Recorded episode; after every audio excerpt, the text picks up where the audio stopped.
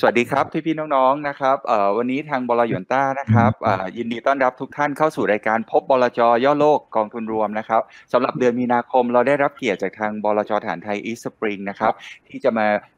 แนะนำกองทุนเด่นนะครับให้ทางผู้ ชมได้รับฟังนะครับ ทีนี้เดี๋ยวต้องเรียนถามครับทางน้องปั๊มก่อนครับว่าเอบลจฐานไทยอีสปริงเป็นใครนะครับ แล้ววันนี้เราเชิญคุณหมูวดินเนี่ยที่เป็นผู้อำนวยการฝ่ายกลยุทธ์การลงทุนมาพูดเนี่ยคุณหมูวดินเป็นใครครับเดี๋ยวเรียนเชิญน้องปั๊มก่อนนะครับ เชิญครับ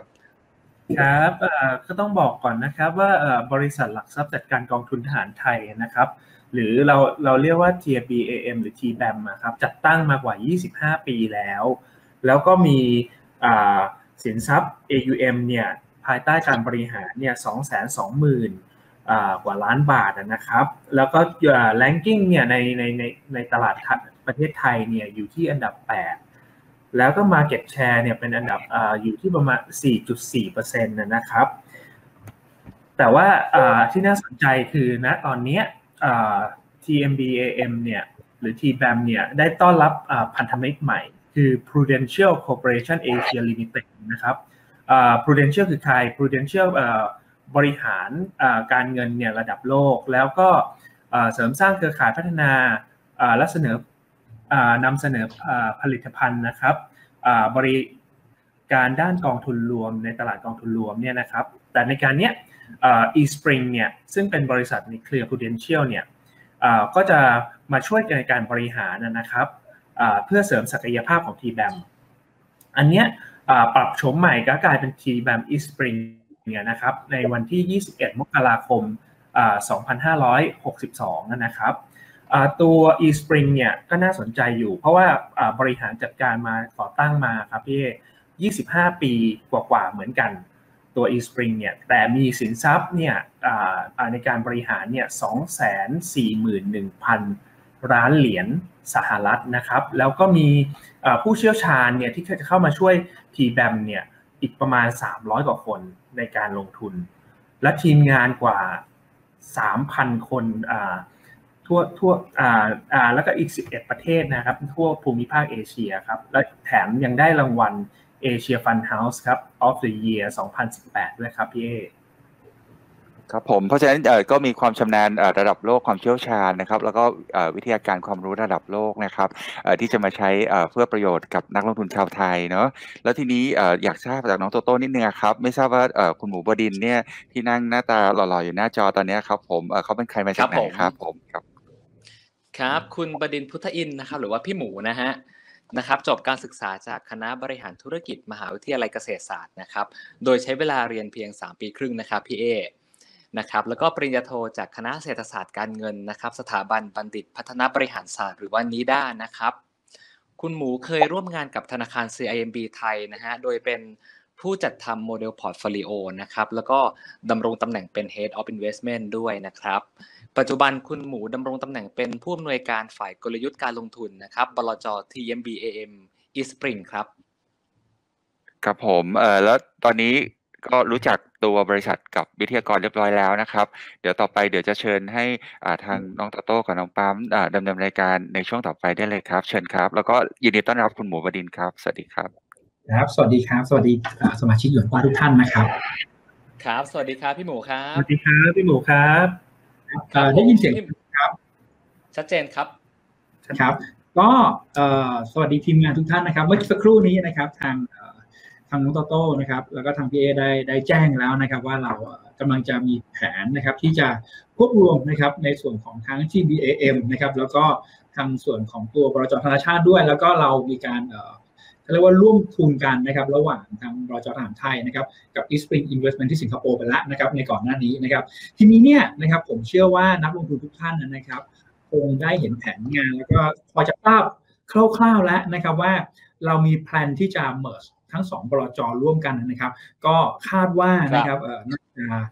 ควบรวมกันเสร็จถ้าไม่ได้มีอะไรผิดพลาดนะครับ น่าจะอยู่สักประมาณกรกฎาคมโดยประมาณนะครับ แต่ว่าเดี๋ยวรอไฟนอลอีกหนึ่งนะครับ ทีนี้สิ่งที่ผมอยากเรียนแจ้งทุกท่านนะครับ รวมถึงผู้ลงทุนทุกท่านด้วยนะครับว่า ถ้าเรามีการควบรวมกันแล้วนะครับ ระหว่าง TMBAM นะครับกับทาง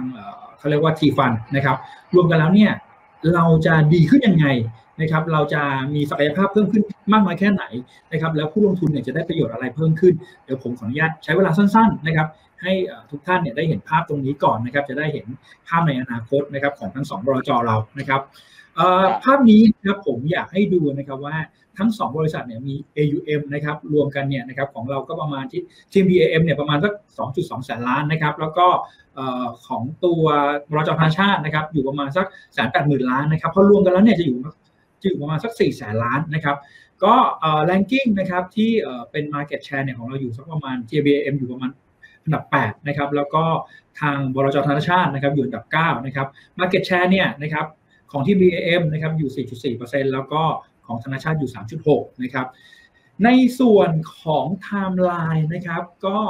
วันที่ 1 มีนาคือวันนี้นะครับ ที่เรามีการอัดรายการกันนะครับ เรามีการย้ายออฟฟิศมาใหม่แล้วนะครับ ทั้งตัวบรจธนาชาตินะครับ แล้วก็ทางบลจทหารไทยนะครับ เรามาอยู่ในสำนักงานเดียวกันละนะครับ ที่ตึกสามย่านมิตรทาวน์นะครับ แล้วก็คาดการณ์กันว่าสักประมาณครึ่งปีหลังนะครับ น่าจะควบรวมกันเสร็จเรียบร้อยนะครับ ทีนี้หลังจากควบรวมกันแล้วนะครับเราจะแข็งแกร่งขึ้นยังไงนะครับ ผมอยากให้ดูภาพนี้นะครับ ก็ จริงๆเนี่ยบริษัทแม่ของเราจริงๆเนี่ยนะครับก็คือตัว eSpring นะครับแล้ว eSpring เนี่ยก็เป็นบริษัทในเครือของ Prudential ด้วยเหมือนกันนะครับแล้วก็ Prudential เนี่ยเชื่อว่าทุกท่านคงทราบกันดีนะครับว่าเป็นบริษัทประกันที่อยู่อันดับต้นๆของโลกเหมือนกันมีฐานลูกค้ากว่า 20 ล้านคนนะครับแล้วก็ credit rating นะครับอยู่ประมาณที่ A2 A แล้วก็ A ลบนะครับอันนี้คือภาพของตัว Prudential นะครับทีนี้ในส่วนของการเมิร์รวมกันเนี่ยสิ่งที่ทำให้เราเนี่ยนะครับ ข็งแกร่งมากขึ้นนะครับ ก็จะเป็นในเรื่องของตัวอันแรกเลยนะครับ AUM เนี่ยเราจะมีการขยับอันดับขึ้นมานะครับอยู่อันดับที่ 5 ของเมืองไทยนะครับ โดยมี Market Share นะครับสักประมาณ 8%นะครับ แล้วก็ AUM เนี่ยประมาณสัก 4 แสนล้านนะครับ ทีนี้มันจะมีด้านขวามือครับ ก็คือจะมีการรวมกันนะครับของพนักงานทั้งสองที่นะครับ ทั้งตัวบริจธนาชาตินะครับ แล้วก็บริจทหารไทยนะครับ เราจะมีการเมิร์องค์ความรู้ร่วมกันนะครับ อย่างบริจธนาชาติเนี่ย ก็ค่อนข้างจะโดดเด่นนะครับในเรื่องของ กองทุนหุ้นไทยนะครับตราสารหนี้นะครับอย่างของตัวบริจทหารไทยนะครับเราจะเด่นในเรื่องของตัวกองทุนต่างประเทศนะครับเพราะฉะนั้นเนี่ยเอาสองอย่างมารวมกันเนี่ยเราจะครบลูนะครับ ทีนี้มันก็จะมีใน part ของ global นะครับที่เราได้ในส่วนของตัวแล้วผู้เชี่ยวชาญนะครับทางด้าน Eastspring แล้วก็ Prudential เนี่ยมามาแชร์ไอเดียกันในเรื่องของการลงทุนนะครับถัดมาสิ่งที่ผมอยากให้ทุกท่านดูนะครับ ก็จะเห็นได้ว่า ภาพของ AUM ของเราเนี่ยขยับขึ้นมากิน Market Share ประมาณ 8%แล้วก็อยู่อันดับ5นะครับของเมืองไทยนะครับขณะเดียวกันอันเนี้ยนะครับค่อนข้างน่าสนใจนะครับก็คือในส่วนของตัว Foreign Investment Fund หรือว่า FIF เนี่ยพอรวมกันทั้งสองที่แล้วเนี่ยนะครับจะมีประมาณสัก 23%นะครับก็ของเราเนี่ยจะพอรวมกันแล้วเนี่ยจะขึ้นเป็นอันดับหนึ่งนะครับของประเทศนะครับก็ค่อนข้างน่าสนใจนะครับกองทุน f i f เนี่ยรวมทั้ง กองทุนหุ้นนะครับรวมถึงกองทุนตราสารหนี้ด้วยนะครับรวมถึงพวกรีดด้วยนะครับ ถัดมานะครับ สิ่งที่น่าสนใจถัดมาก็คือพอรวมกันแล้วเนี่ยนะครับหลายๆท่านนะครับเวลาไปดูกองทุนเนี่ยนะครับก็ต้องบอกว่าชอบดูเรื่องของ Morning Star Rating นะครับว่าได้กี่ดาวนะครับก็ในส่วนของตัวบริจฐานไทยกับบริจธนาชาติเนี่ยเมื่อรวมกันแล้วนะครับเราก็จะมีกองทุนที่ได้อันดับ Morning Star Rating นะครับ4-5 ดาวเนี่ยรวมกันต้องบอกว่าอยู่อันดับต้นๆของประเทศเหมือนกันนะครับ สุดท้ายนะครับสิ่งที่ทุกท่านจะได้นะครับก็คือเป็นความร่วมมือกันนะครับจริงๆเนี่ยผมใช้คำว่า3 partner นะครับไม่ว่าจะเป็นทางบลจ.ทหารไทยนะครับบรจธนาชาติที่เด่นนะครับในเรื่องของ local insight นะครับแล้วก็พอรวมกับทางเขาเรียกว่า Eastspring แล้วเนี่ยนะครับมีการแชร์ไอเดียร่วมกันเนี่ยก็จะได้ไอเดียนะครับใน part ของ global expertise นะครับก็คือผู้เชี่ยวชาญที่อยู่ในต่างประเทศด้วยนะครับอันนี้คือสิ่งที่ผู้ลงทุนจะได้รับนะครับจากการเหมือรวมกัน นะครับ อันนี้ก็จะเป็นในส่วนของตัวไทม์ไลน์ของทั้งสองบลจครับผม ครับผมขอบคุณครับพี่หมูครับถ้างั้นเดี๋ยวเราตัดเข้าในส่วนของภาคการลงทุนกันเลยนะครับ ครับ ครับผมพี่หมูฮะช่วงปลายเดือนกุมภาพันธ์เนี่ยก็อย่างที่เราทราบกันเป็นช่วงที่ตลาดเนี่ยมีความผันผวนสูงมากเลยครับพี่อยากให้พี่หมูช่วยอัปเดต สภาวะตลาดการลงทุนในช่วงเดือนกุมภาพันธ์ที่ผ่านมาสักนิดหนึ่งได้ไหมครับ ครับ ก็ภาพรวมต้องต้องเรียนอย่างนี้ก่อนนะครับว่าจริง ๆ เนี่ยช่วงที่เราบันทึกเทปกันอยู่นะครับ ก็ต้องบอกว่าภาพเนี่ยค่อนข้างจะผันผวนนะครับ เพราะว่าจริงๆเนี่ยเกิดจากสาเหตุนี้เลยครับตัวยิวที่มีการปรับตัวขึ้นนะครับในช่วงสักประมาณ 1-2 สัปดาห์ที่ผ่านมาเนี่ยผลตอบแทนพันธบัตรรัฐบาลสหรัฐเนี่ยปรับตัวขึ้นค่อนข้างแรงนะครับแต่จริงๆแล้วเนี่ยถ้าเราไปดูกันจริงๆเนี่ยเราจะเห็นได้ว่าจริงๆเนี่ยมันมีการปรับตัวขึ้นนะครับตั้งแต่สักประมาณปลายปีที่ผ่านมา นะครับ ทีนี้ภาพเนี่ยเรามองยังไงเดี๋ยวผมขออนุญาตให้ดูภาพตามนี้ก่อนนะครับ ปีนี้นะครับผมเคยให้เอามาดูสักครั้งหนึ่งแล้วนะครับ ก็คือในส่วนของภาพ GDP growth ของทั้งปีนะครับปี 2021 นะครับว่า ในแต่ละภูมิภาคจะเป็นยังไงนะครับ ก็จะเห็นได้ว่าไอ้แท่งสีแดงๆเนี่ยนะครับไม่ว่าจะเป็นเอ่อ GDP ของโลกนะครับน่าจะโตได้ประมาณ 5.4 เอเชียโตประมาณ 5.7 นะครับ Develop Market โตประมาณ 4.3 Emerging เนี่ยโตประมาณ 5.2 นะครับ แล้วก็ในฝั่งของพวกยูโรโซนเนี่ยโตประมาณ 4%ภาพนี้นะครับเราจะเห็นได้ว่าเศรษฐกิจที่มันมีการขยายตัวได้เนี่ยนะครับมันเกิดจากมาตรการทั้งการเงินและก็การคลัง สะท้อนว่าเงินเฟ้อเนี่ยจะเริ่มปรับตัวมากขึ้นนะครับ ทีนี้เนี่ยสิ่งที่กำลังจะบอกต่อคือ การที่เงินเฟ้อปรับตัวเพิ่มขึ้นเนี่ยจริงต้องบอกว่าเป็นเรื่องที่ดีนะครับ เนื่องจากว่าเศรษฐกิจเนี่ยมีการฟื้นตัวนะครับ จริง ๆ เงินเฟ้อเนี่ยมันมาจาก 2 อย่างก็คือ cost push นะครับก็คือเรื่องของต้นทุนสูงขึ้นนะครับพวกราคาน้ำมันนะครับอีกอันนึงคือดีมานพูนะครับดีมานพูคือความต้องการสินค้าและบริการที่เพิ่มขึ้นนะครับ แต่วันนี้สิ่งที่เกิดขึ้นคืออะไร ถ้าวันนี้เรามาดูตามภาพนะครับ ตามภาพจะเห็นได้นะครับ ก็คือเส้นสีฟ้าเนี่ยนะครับ จะเป็นผลตอบแทนพันธบัตรสหรัฐ นะครับอายุ 1 ปีนะครับเส้นสีส้มคือผลตอบแทนพันธบัตรสหรัฐอายุ 5 ปี สีเทาเนี่ยคืออายุ 10 ปี แล้วก็สีเหลืองคืออายุ 30 ปี สิ่งที่เราเห็นในช่วงนี้นะครับก็คือผลตอบแทนพันธบัตรสหรัฐเนี่ยอายุยาวๆนะครับย้ำว่าอายุยาวเนี่ยปรับตัวเพิ่มขึ้นตั้งแต่ 5 ปี 10 ปี 30 ปีนะครับโดยเฉพาะ 10 ปีเนี่ยตัวที่เขาชอบใช้เป็น ตัวเปรียบเทียบนะครับในใน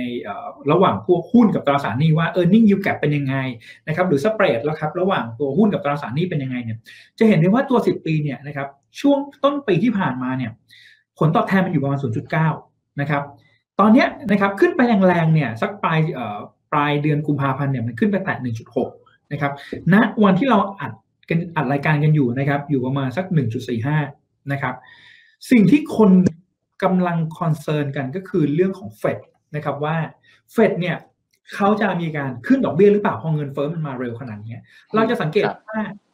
ผลตอบแทนพันธบัตรรัฐบาลตัวสั้นเนี่ยไม่ได้ขึ้นตาม แต่ตัวยาวเนี่ยขึ้นตามขึ้นค่อนข้างแรงแปลว่าอะไร แปลว่าเงินเฟ้อคาดการในอนาคตเนี่ยนะครับเขาคาดการณ์กันว่าเศรษฐกิจมันจะเริ่มฟื้นตัว แต่มันมาเร็วและมาแรงกว่าที่คาดการณ์กันเขาก็เลยคาดการณ์กันต่อนะครับว่าเฟดเนี่ย อาจจะมีการดึงสภาพคล่องออกจากระบบหรือเปล่า หรือเฟดนะครับจะมีการขึ้นอัตราดอกเบี้ยนโยบายเร็วกว่าที่คาดหรือเปล่า แล้วล่าสุดนะครับทางโจโรมโพเวลเนี่ยเขาก็ประกาศออกมาแล้วนะครับว่า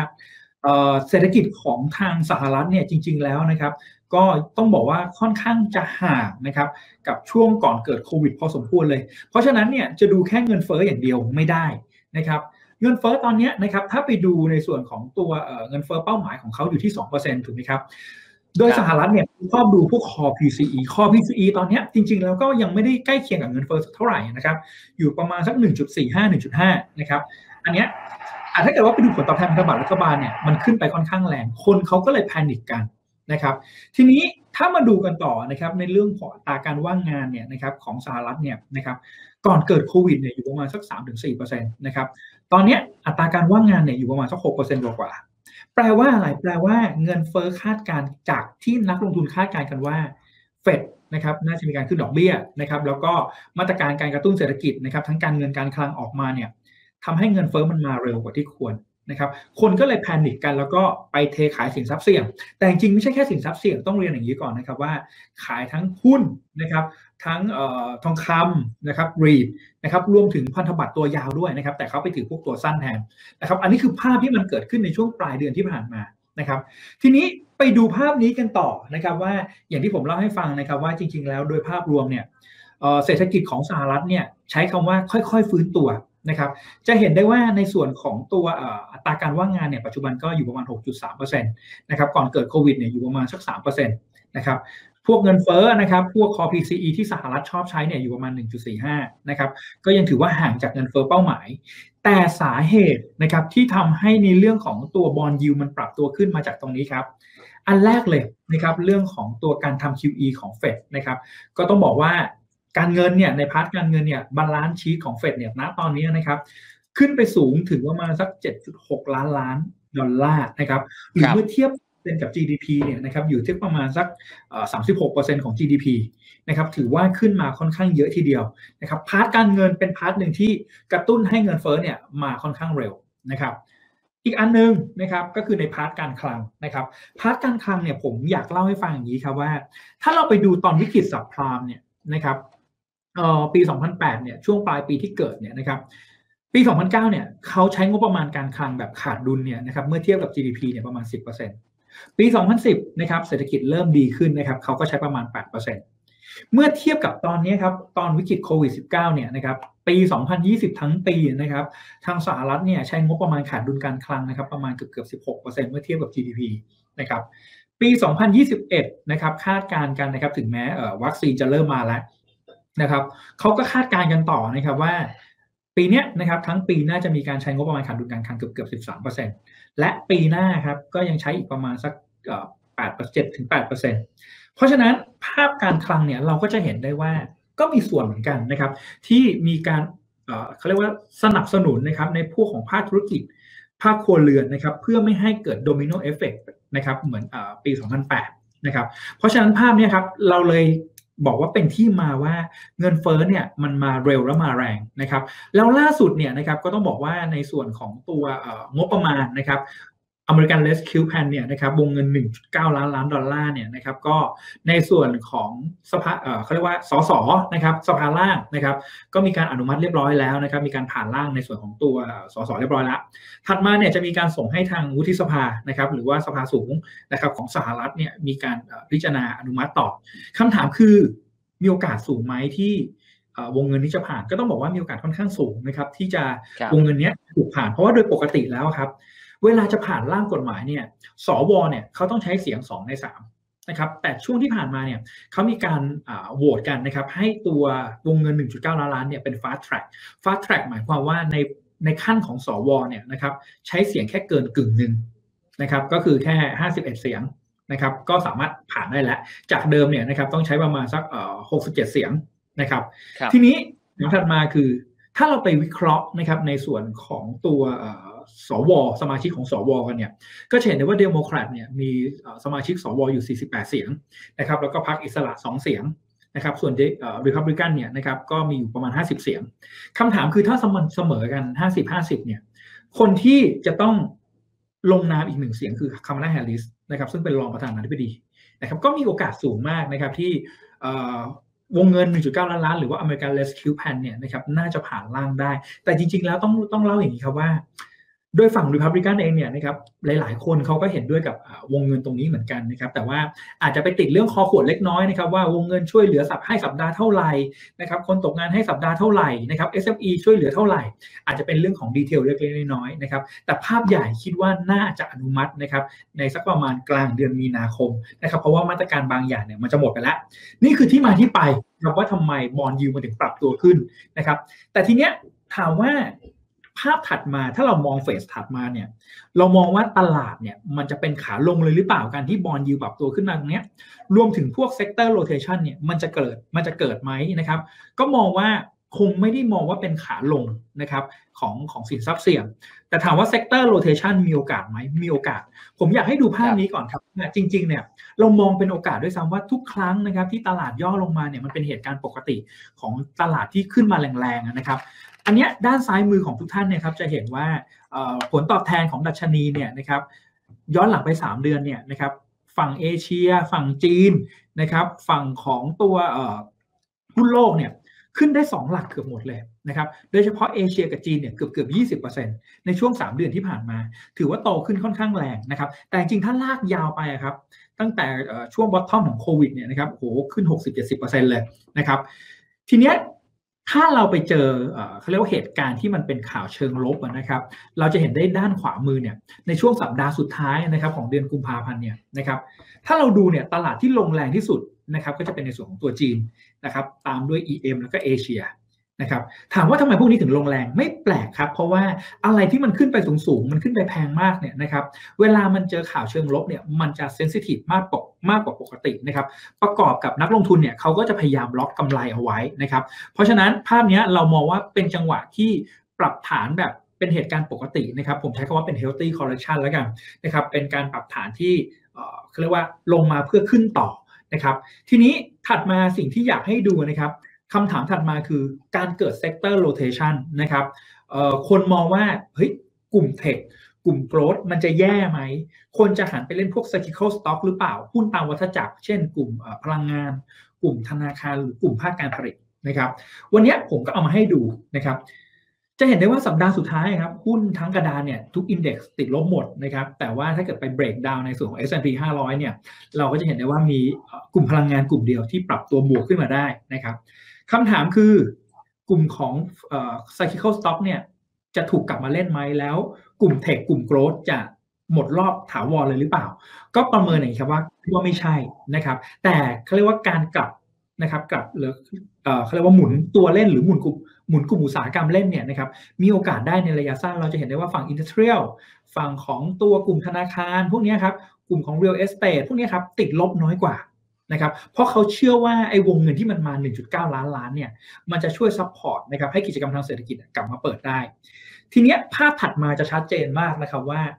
การเกิด sector rotation เนี่ยจริง ๆ มันเกิดมาตั้งแต่ปีที่แล้วแล้วนะครับแล้วจริงถ้าย้อนหลังกลับไปเนี่ยมันเกิดมานานมากแล้วนะครับแต่ว่าถ้าเราไปดูครับผมอยากอธิบายกราฟนี้ให้ให้ทุกท่านฟังนิดหนึ่งนะครับ ด้านบนเนี่ยนะครับจะมี 2 เส้นก็คือเส้นสีฟ้ากับเส้นสีส้มนะครับ เราจะเห็นได้ว่าเส้นสีฟ้าเนี่ยคือกลุ่มของ growth team นะครับกลุ่มเทคนะครับกลุ่ม healthcare นะครับกลุ่มของสินค้าฟุ่มเฟือยนะครับ จะเห็นได้ว่าเส้นสีฟ้าเนี่ยเติบโตได้ดีแล้วก็เอาชนะนะครับในส่วนของตัว cyclical มาตลอดนะครับย้อนหลังไปตั้งแต่ต้นปี 2015 เนี่ยนะครับผ่านมาทั้งหมดประมาณ 6 ปีเนี่ยนะครับตรงนี้โตขึ้นมากว่า 200 กว่าเปอร์เซ็นต์ ขณะที่กลุ่ม cyclical เนี่ยโตขึ้นมาแค่130เปอร์เซ็นต์แปลว่าโตเกือบเกือบ2เท่าอะครับในส่วนของ growth นะครับ ด้านล่างนะครับ ผมทำ growth กับตัวเขาเรียกว่า cyclical ratio มาให้ดูนะครับ ถ้าเส้นสีแดงชันขึ้นนะครับ เส้นสีแดงชันขึ้นเนี่ยแปลว่าช่วงนั้นเนี่ยหุ้น growth นะครับทำได้ดีกว่า แต่ถ้าเส้นสีแดงชันลงเนี่ยแปลว่าหุ้น cyclical ทำได้ดีกว่า นะครับ จะเห็นได้ว่ามันเกิดเขาเรียกว่าโลเทชันมาตลอด แต่ว่าการที่กลุ่มไซคิเคิลเนี่ยจะชนะแบบยาวๆเนี่ยน้อยมากนะครับ มีแค่ปี 2016 นะครับที่ชนะครึ่งปีหลังนะครับ แล้วก็มี 2017 นะครับเป็นช่วงสั้นๆนะครับ แล้วก็ 2019 ช่วงสั้นๆนะครับ จะเห็นได้ว่า การเกิด sector rotation เนี่ยมันเกิดมาตลอด แต่ว่าการที่ cyclical จะจะทำผลงานได้ดีกว่า growth เนี่ยต้องบอกว่าเป็นช่วงระยะเวลาสั้นๆ ทีนี้ถ้าเราไปดูปี 2020 จะเห็นได้ชัดมากนะครับว่าการหมุนกลุ่มเล่นเนี่ยมันเกิดมาทั้งปีนะครับกลุ่มโกรดชนะบ้าง กลุ่มไซคิเคชนะบ้าง สลับฟันปลามาตลอดนะครับจนมาสักประมาณ Q4 หรือว่าไตรมาสที่ 4 ของปีที่แล้วครับ กลุ่มของไซคิคหรือกลุ่มตามวัฏจักรเนี่ยนะครับเริ่มทำผลงานได้โดดเด่นกว่าชัดเจนนะครับ จากอะไรจาก2อสาเรื่องนะครับ เรื่องแรกเรื่องของตัววัคซีนนะครับที่เริ่มมีการนำออกมาใช้นะครับเรื่องที่2นะครับเรื่องของตัวไบเดนนะครับที่ชนะนะครับในเรื่องของการเลือกตั้งนะครับ ก็คาดว่าน่าจะมีวงเงินนะครับ 1.9 ล้านล้านออกมานะครับ วันนี้เราก็เริ่มเห็นชัดขึ้นนะครับว่ากลุ่มของไซคิคหรือกลุ่มตามวัฏจักรเนี่ยเริ่มทำผลงานได้ดีกว่ากลุ่มโกรดนะครับ คำถามถัดมาคือ แล้วมันจะเป็นอย่างนี้นานไหมนะครับแล้วมันจะหมดรอบจริงหรือเปล่าสำหรับกลุ่มโกรดกับกลุ่มเทคผมอยากให้ดูภาพนี้กันต่อนะครับภาพนี้ครับเป็นการประกาศผลประกอบการของ S&P 500 นะครับสำหรับไตรมาส 4 ปี 2020 นะครับ ก็ประกาศออกไปแล้วนะครับ ประมาณสัก 90 กว่าเปอร์เซ็นต์นะครับ ตีซะว่าเกือบๆครบแล้วนะครับ อยากให้ดูทั้งด้านซ้ายและด้านขวานะครับ ด้านซ้ายจะเป็นทั้งยอดขายที่ดีกว่าคาดนะครับ แล้วก็กำไรที่ดีกว่าคาด ส่วนด้านขวานะครับจะเป็นการเติบโตของยอดยอดขายนะครับ แล้วก็เป็นการเติบโตของกำไรนะครับ ถ้าเราไปเรียงนะครับตาม sector ดูเนี่ยนะครับจะเห็นได้ว่ากลุ่ม tech นะครับ กลุ่มของพวกเอ่อ consumer good เนี่ยพวกนี้นะครับกำไรเนี่ยออกมาดีกว่าที่คาดนะครับ ถ้าไปดูในส่วนของตัว e a r n i n g นะครับก็คือตัวกำไรที่ที่ที่ออกมาเซอร์ไพรส์ตลาดไหมนะครับก็ต้องบอกว่าทั้ง tech นะครับทั้งในส่วนของตัว consumer consumer service นะครับทั้งในส่วนของ consumer good ได้2ระดับนะครับเพราะฉะนั้นภาพนี้ครับกำไรและยอดขายออกมาดีกว่าคาดนะครับด้านขวามือนะครับผมให้ดูการเติบโตของยอดขายนะครับกับตัวการเติบโตของกำไรนะครับกลุ่มเทคนะครับกลุ่มเฮลท์แคร์นะครับ กลุ่มพวกคอน sumer good เนี่ยนะครับทั้งยอดขายและตัวกำไรเนี่ยก็มีการเติบโตที่ดีกว่าคาดเช่นเดียวกัน แปลว่าอะไร แปลว่าเราก็ยังไม่ได้เชื่อนะครับว่ากลุ่มของพวกไซคิคเนี่ยจะชนะได้ถาวรคำถามถัดมาคือวันนี้ถ้าหลังโควิดจบวัคซีนมาเต็มรูปแบบ ผมใช้คำว่าชีวิตเราก็จะเปลี่ยนไปแบบถาวรเหมือนกันนะครับ เราคงไม่ได้กลับมาเหมือนเดิมนะครับ เพราะฉะนั้นเราเชื่อว่าความสามารถในการทำกำไรนะครับของหุ้นกลุ่มเติบโต ของพวก internet company นะครับของพวกเทคโนโลยีพวกนี้ยังเป็นหุ้นที่มีความสามารถในการทำกำไรได้นะครับ แต่โอเคแหละผลตอบแทนมันอาจจะไม่ได้ดีเท่ากับปี 2020 นะครับที่ทำได้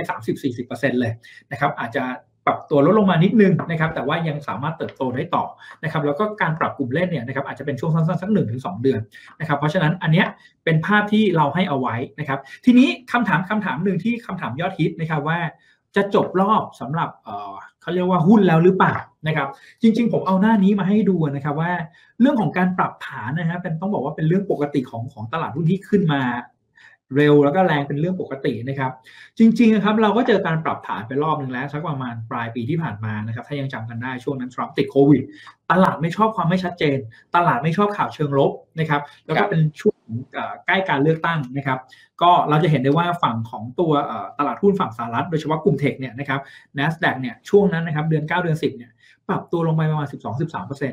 ะครับรอบนี้ปรับตัวลงไปแค่ประมาณ 6.5%นะครับ S&P 500 ปรับตัวลงไป 3%กว่าๆถือว่ายังน้อยกว่าช่วงสักประมาณเดือน 9 เดือน 10 ของปีที่แล้วด้วยซ้ำนะครับ เพราะฉะนั้นเราก็มองนะครับว่าตลาดที่ย่อลงมาเนี่ยเป็นจังหวะทยอยเก็บสะสมด้วยซ้ำสำหรับเป็นกองทุนที่เราเคยได้แนะนำเอาไว้นะครับ อันนี้นะครับก็จะเป็นในส่วนของตัวภาพนะครับของการลงทุนเดือนกุมภาพันธ์ที่ผ่านมา มองไปข้างหน้าต่อจากนี้นะครับ เราเชื่อว่าตลาดน่าจะยังเติบโตได้จาก 3 เหตุผลนะครับ ปัจจัยแรกนะครับเราเชื่อว่าทางเฟดเนี่ยนะครับน่าจะยังคงมี QE ต่อนะครับด้านนโยบายการเงินเนี่ยเพื่ออะไรเพื่อ support นะครับพวก Main Street นะครับไม่ใช่แค่ Wall Street นะครับเพราะอะไรเพราะถ้าเกิดนึกภาพครับว่าสภาพคล่องนะครับออกจากระบบ Main Street หรือพวกบริษัทห้างร้านที่ไม่ได้จดทะเบียนเนี่ยนะครับในตลาดหลักทรัพย์เนี่ยก็จะได้รับผลกระทบไปด้วยนะครับ สองนะครับเราเชื่อว่าเมื่อเงินเฟ้อนะครับหรือพวกบอลยูสิปีเนี่ยนะครับขึ้นไปใกล้ๆ2เนี่ยนะครับปัจจุบันอยู่ประมาณสักใกล้ๆ 1.5นะครับถ้ามันขึ้นไปใกล้2เชื่อว่าเฟดเนี่ยน่าจะมีการทำ yield curve control เพื่ออะไร เพื่อลดต้นทุนของพวกบริษัทต่างๆนะครับเพราะสิ่งที่เฟดทำมาเนี่ยมันจะกลายเป็นทำเสียเปล่า เพราะว่า อุดหนุนเรื่องสภาพคล่องนะครับให้เงินชดเชยไป แต่ต้นทุนทางการเงินสูงขึ้น บริษัทก็ไม่ได้มีกำไรนะครับ บริษัทก็สามารถพ้นวิกฤตพวกนี้ได้ยาก เพราะฉะนั้นเชื่อว่าถ้าผลตอบแทนพันธบัตรขึ้นไปใกล้ 2 เมื่อไหร่เนี่ยเราอาจจะเห็นเฟดเนี่ยเริ่มมีการทำ yield curve control คือซื้อตัวยาวมากขึ้นนะครับเพื่อกดต้นทุนทางการเงินให้มันต่ำลงนะครับอันนี้คือประเด็นที่ 2 ประเด็นที่3นะครับพวกงบนะครับก็ออกมาดีนะครับแล้วก็เรื่องของตัววงเงิน 1.9 ล้านล้านนะครับเราจะเห็นได้ว่าวันนี้ ดอลลาร์อินเด็กซ์ไม่ได้อ่อนแปลว่าอะไรแปลว่าคนเริ่มมองไปข้างหน้าแล้วว่า real sector นะครับมันจะฟื้นนะครับเพราะฉะนั้นเนี่ยอันนี้ก็เลยเป็นเหตุผลที่ว่าทั้งงบที่ออกมาดีนะครับทั้ง real sector ที่เริ่มฟื้นเนี่ยจะทำให้ภาพของเศรษฐกิจเนี่ยค่อยๆฟื้นกลับมานะครับเพราะฉะนั้นเราก็มองว่าสินทรัพย์เสี่ยงนะครับยังเป็นสินทรัพย์นะครับที่น่าสนใจในการลงทุนในปี 2021 นี้ต่อ นะครับ อันนี้ก็จะเป็นภาพนะครับในส่วนของเดือนกุมภาพันธ์ที่ที่ที่หมดลงแล้วก็คาบเกี่ยวนะครับช่วงเดือนมีนาคมที่กำลังจะถึงนี้ครับผมครับ ถามพี่หมูเพิ่มเติมนิดนึงครับคือความผันผวนช่วงประมาณสักสองอาทิตย์ที่ผ่านมาเนี่ยมันไม่ใช่แค่หุ้นที่มีการปรับตัวลง ถ้าสังเกตดีๆเนี่ยตราสารหนี้ก็มีการปรับตัวลงด้วย โดยเฉพาะกองที่ดูเรชันมันค่อนข้างยาว นะครับทีนี้ในภาวะที่ยิวมันปรับขึ้นทั้งไทยทั้งต่างประเทศแบบนี้ครับพี่หมูมองว่าตราสารหนี้เนี่ยยังยังมีความน่าสนใจยังมีความจำเป็นในการลงทุนอยู่ไหมครับ จริงๆต้องบอกว่าการจัดพอร์ตการลงทุนเนี่ยต้องบอกว่ายังมีความจำเป็นอยู่นะครับ ตราสารหนี้รีดนะครับทองคำยังมีความจำเป็นอยู่ จริงๆเล่าอย่างนี้ครับว่าจริงไม่ใช่แค่หุ้นกับตราสารหนี้นะทุกสินทรัพย์ในสัปดาห์ที่ผ่านมาตัวลงหมดนะครับในช่วงปลายเดือนกุมภาพันธ์มันเป็นเหตุการณ์ที่ไม่ปกตินะครับ เพราะว่าวันนี้คนก็ take profit จากหุ้นนะครับ เข้าบอลไหมเข้าตัวสั้น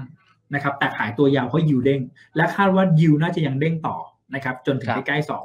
นะครับ แล้วก็ในฝั่งของตัวทองคำเนี่ยเขามองว่า real sector มันเริ่มฟื้นเศรษฐกิจเริ่มฟื้นนะครับ dollar index นะครับดอลลาร์แข็งค่าขึ้นนะครับ ความน่าสนใจทองคำลดลงนะครับ เพราะฉะนั้นทองคำก็ถูกเทขาย เช่นเดียวกัน REIT นะครับก็มีความเป็น beta นะครับกับตลาดหุ้นเหมือนกันนะครับ ก็ครับโดนเทเหมือนกันจะเห็นได้ว่าทุกสินทรัพย์ถูกเทขายหมดนะครับ แต่วันนี้ครับต้องบอกว่าเอ่อไม่ว่าจะเป็นหุ้นตราสารหนี้นะครับ หรือทองคำเนี่ยยังมีความจำเป็น ทีเนี้ยเมื่อกี้เราฟังหุ้นไปแล้ว part ตราสารหนี้เนี่ยนะครับถ้ามองไปข้างหน้าสิ่งที่น่าสนใจคือ เรามองภาพของตัวเอ่อถ้าถ้าเป็นเป็นเอ่อ กลุ่มนะครับเราชอบตัว investment grade แล้วก็ high yield นะครับมากกว่าพันธบัตรรัฐบาลนะครับแต่ถ้าเกิดครับมองเป็นภูมิภาคนะครับเรามองเป็นฝั่งเอเชียนะครับเนื่องจากว่าเอเชียเนี่ยมี yield หรือว่ามีผลตอบแทนของตัวตราสารเนี่ยที่ดูน่าสนใจกว่านะครับเพราะถ้าเกิดไปดูฝั่ง develop market เนี่ยนะครับหนึ่งเหลือต่ำหนึ่งด้วยซ้ำนะครับถ้าไปดูยุโรปไปดูญี่ปุ่นนะครับผลตอบแทนติดลบด้วยซ้ำนะครับเชื่อว่าภาวะดอกเบี้ยต่ำเนี่ย searching for yield จะยังอยู่กับเรานะครับ แล้วก็ครับจากนโยบายของตัว American Less Tilt Plan เนี่ยนะครับ ฝั่ง US High Yield น่าจะได้ประโยชน์ ฝั่งพวก securitization นะครับ น่าจะได้ประโยชน์เพราะว่าเอ่อพวก MBS ABS พวกเนี้ยนะครับ สินทรัพย์เอ่อ ที่เป็นพวกอสังหาในสหรัฐเนี่ยก็ต้องบอกว่าเติบโตขึ้นได้ในในในช่วงที่เกิดโควิดปี 2020 ที่ผ่านมานะครับราคาก็ปรับตัวสูงขึ้นด้วยนะครับซึ่งมันจะแตกต่างจากวิกฤตสัพพามปี 2008 ที่คนเข้าไปซื้อเพื่อเก็งกำไรนะครับเพราะฉะนั้นอันนี้นะครับก็จะเป็นภาพของตัวตราสารหนี้นะครับ part ทองคำนะครับทองคำเนี่ยเราก็แนะนำว่าควรจะมีนะครับแต่ว่าอาจจะลดสัดส่วนลงนะครับเพราะว่าเรามองว่าวันเนี้ยครับเรามองไปข้างหน้าแล้วเนี่ยสิ่งที่เราเริ่มเห็นก็คือ outflow นะครับ outflow จากพวก SPDR Gold อืมเอ่อ แล้วก็ iShare ที่ Gold กับ iShare Gold เนี่ยจะเป็น ETF ที่ใหญ่ที่สุดในโลกของตัวทองคำนะครับเราเริ่มเห็นสัญญาณ outflow แล้ว แล้วถ้าไปดู fundamental นะครับดูปัจจัยพื้นฐานเนี่ยก็ real yield นะครับก็เริ่มปรับตัวเพิ่มขึ้นนะครับถึงแม้จะยังติดลบอยู่นะครับเอ่อเรื่องของตัวเขาเรียกว่าเศรษฐกิจที่เริ่มฟื้นตัวนะครับวัคซีนครัที่บเริ่มมานะครับงบประมาณการคลังที่ออกมาเนี่ยภาพเนี้ยมันเป็นภาพที่ให้ตลาด list on มากกว่า หรือหรือเปิดรับความเสี่ยงได้มากกว่า เพราะฉะนั้นเราจะเห็นได้ว่าทองคำเนี่ยนะครับไม่ใช่แค่หลุด พันแปดลงไปนะครับ ตอนเนี้ยมีโอกาสจะหลุดพันเจ็ดด้วยซ้ำนะครับอืมเพราะฉะนั้นครับเราผมก็มองว่าเอ่อลดน้ำหนักทองคำนะครับ เพราะเรามองสินทรัพย์เสี่ยงมากกว่าแต่ถามว่าควรจะมีไหมควรจะมีไม่เกิน 5-10%ของพอร์ตนะครับ ประมาณนี้ครับรับทราบคครัรับบพี่หมูชัดเจนคครัรับบ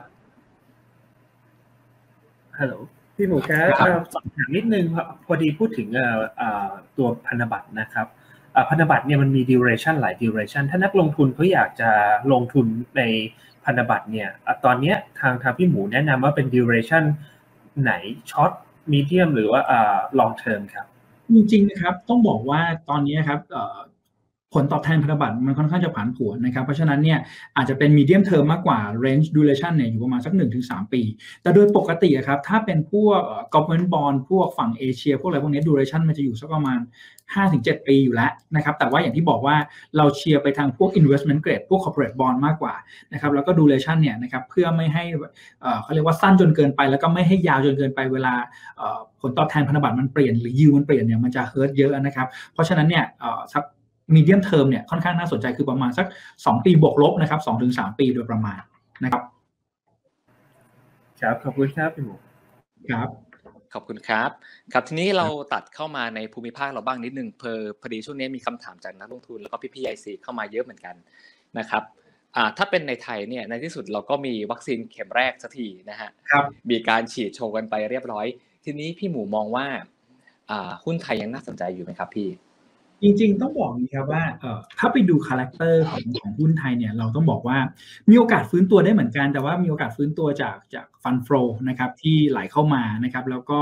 เอ่อเรื่องของการตั้งสำรองนะครับของธนาคารพาณิชย์นะครับเรื่องของการบุ๊กกำไรของพวกกลุ่มพลังงานพวกนี้นะครับก็เราเริ่มเห็นนะครับว่าว่าเริ่มมี เอ่อ positive มากขึ้น เพราะฉะนั้นหุ้นไทยเนี่ยเราก็มองว่า positive แต่ positive จากเอ่อปัจจัยต่างประเทศซะมากกว่านะครับวันเนี้ยถ้าครับไปดูบ้านเรานะครับก็ต้องบอกว่าเรื่องของตัวปัจจัยการเมืองนะครับวัคซีนมาแล้วแต่ต้องบอกก่อนว่าเอ่อวัคซีนเนี่ยอาจจะยัง deliver ได้ได้ไม่เต็มเม็ดเต็มหน่วยสักเท่าไหร่ไม่เหมือนในยุโรป ไม่เหมือนในอังกฤษนะครับอังกฤษเนี่ยเขามีแผนชัดเจนว่าเอ่อภายในปีนี้จะได้กี่เปอร์เซ็นต์ในสหรัฐในในปีนี้จะได้กี่เปอร์เซ็นต์แต่ของไทยเราเนี่ยนะครับจะมาเป็นล็อตๆนะครับอันนี้คือเรื่องแรกอาจจะยังไม่เต็มที่ครับสอง เรื่องการเมืองเมื่อสักครู่นี้ที่กล่าวเอาไว้นะครับ เราก็ยังถูกกดดันจาก sentiment นะครับเรื่องของทางการเมืองเหมือนเดิมนะครับว่าครับว่าพอมีเรื่องของเอ่อความไม่สงบทางการเมือง เริ่มมีการใช้ความรุนแรงกันมากขึ้นนะครับ flow ก็ไม่ได้เข้ามากเท่าที่ควรนะครับแล้วก็อีกอันหนึงคือเรื่องของ sector นะครับวันนี้เราก็เริ่มเห็นแล้วว่าความเป็นโอ e ิ o โนมีของเราเนี่ย ยังยังมีเยอะอยู่นะครับ ยังเป็นพวกพลังงานเป็นพวกธนาคารเป็นพวก commerce นะครับสาม sector แรกนะครับ เพราะฉะนั้นเนี่ยความน่าสนใจโดยเปรียบเทียบนะครับกับภูมิภาคเอเชียด้วยกันเนี่ยอย่างของ PE บ้านเราตอนนี้อยู่ประมาณ 16-17 เท่านะครับเมื่อเทียบความน่าสนใจอย่างของพวกจีนอยู่ 15-16 เท่านะครับ PE ยังถูกกว่าเกาหลีนะครับประมาณสัก 16 เท่า PE เนี่ยใกล้กันหรือถูกกว่าเนี่ยนะครับแล้วเมื่อเทียบกับ sector เมื่อเทียบกับ flow ที่เข้ามาเนี่ย จีน อินเดีย เกาหลี ไต้หวันพวกนี้ครับ flow เข้าพวกนี้เยอะกว่า เพราะฉะนั้นเนี่ยถามว่าวันนี้เราเรามองว่าน่าสนใจไหมก็น่าสนใจแต่เมื่อเทียบ ranking แล้วเนี่ยอาจจะดูน่าสนใจน้อยกว่า ปีนี้โมเมนตัมมาฝั่งเอเชียรวมถึงไทยเราด้วยนะครับ ประมาณนี้ครับ ครับผมยังอยู่ยังอยู่กันใน Southeast Asia นะครับ ตอนนี้สิ่งหนึ่งที่อยู่ในโฟกัสมากเลยครับพี่หมูคือความไม่สงบในพม่า ถามนิดนึงนะว่ามันส่งผลกระทบกับกองไหนของทางทีแบมบ้างไหมฮะ ของเรายังไม่ได้มีลงหรือบริษัทที่เกี่ยวเนื่องกับทางพม่าอะไรตรงนี้นะครับก็ภาพรวมยังไม่มีอะไรที่กระทบนะครับกับกับประเด็นตรงนั้นนะครับ ครับผมครับถ้างั้นผมว่าภาพแมกโรวันนี้คงจุใจกันละนะครับให้พี่หมูลองพูดถึงกองทุนเด่นที่จะเอามานำเสนอในวันนี้เลยครับ จริงๆนะครับ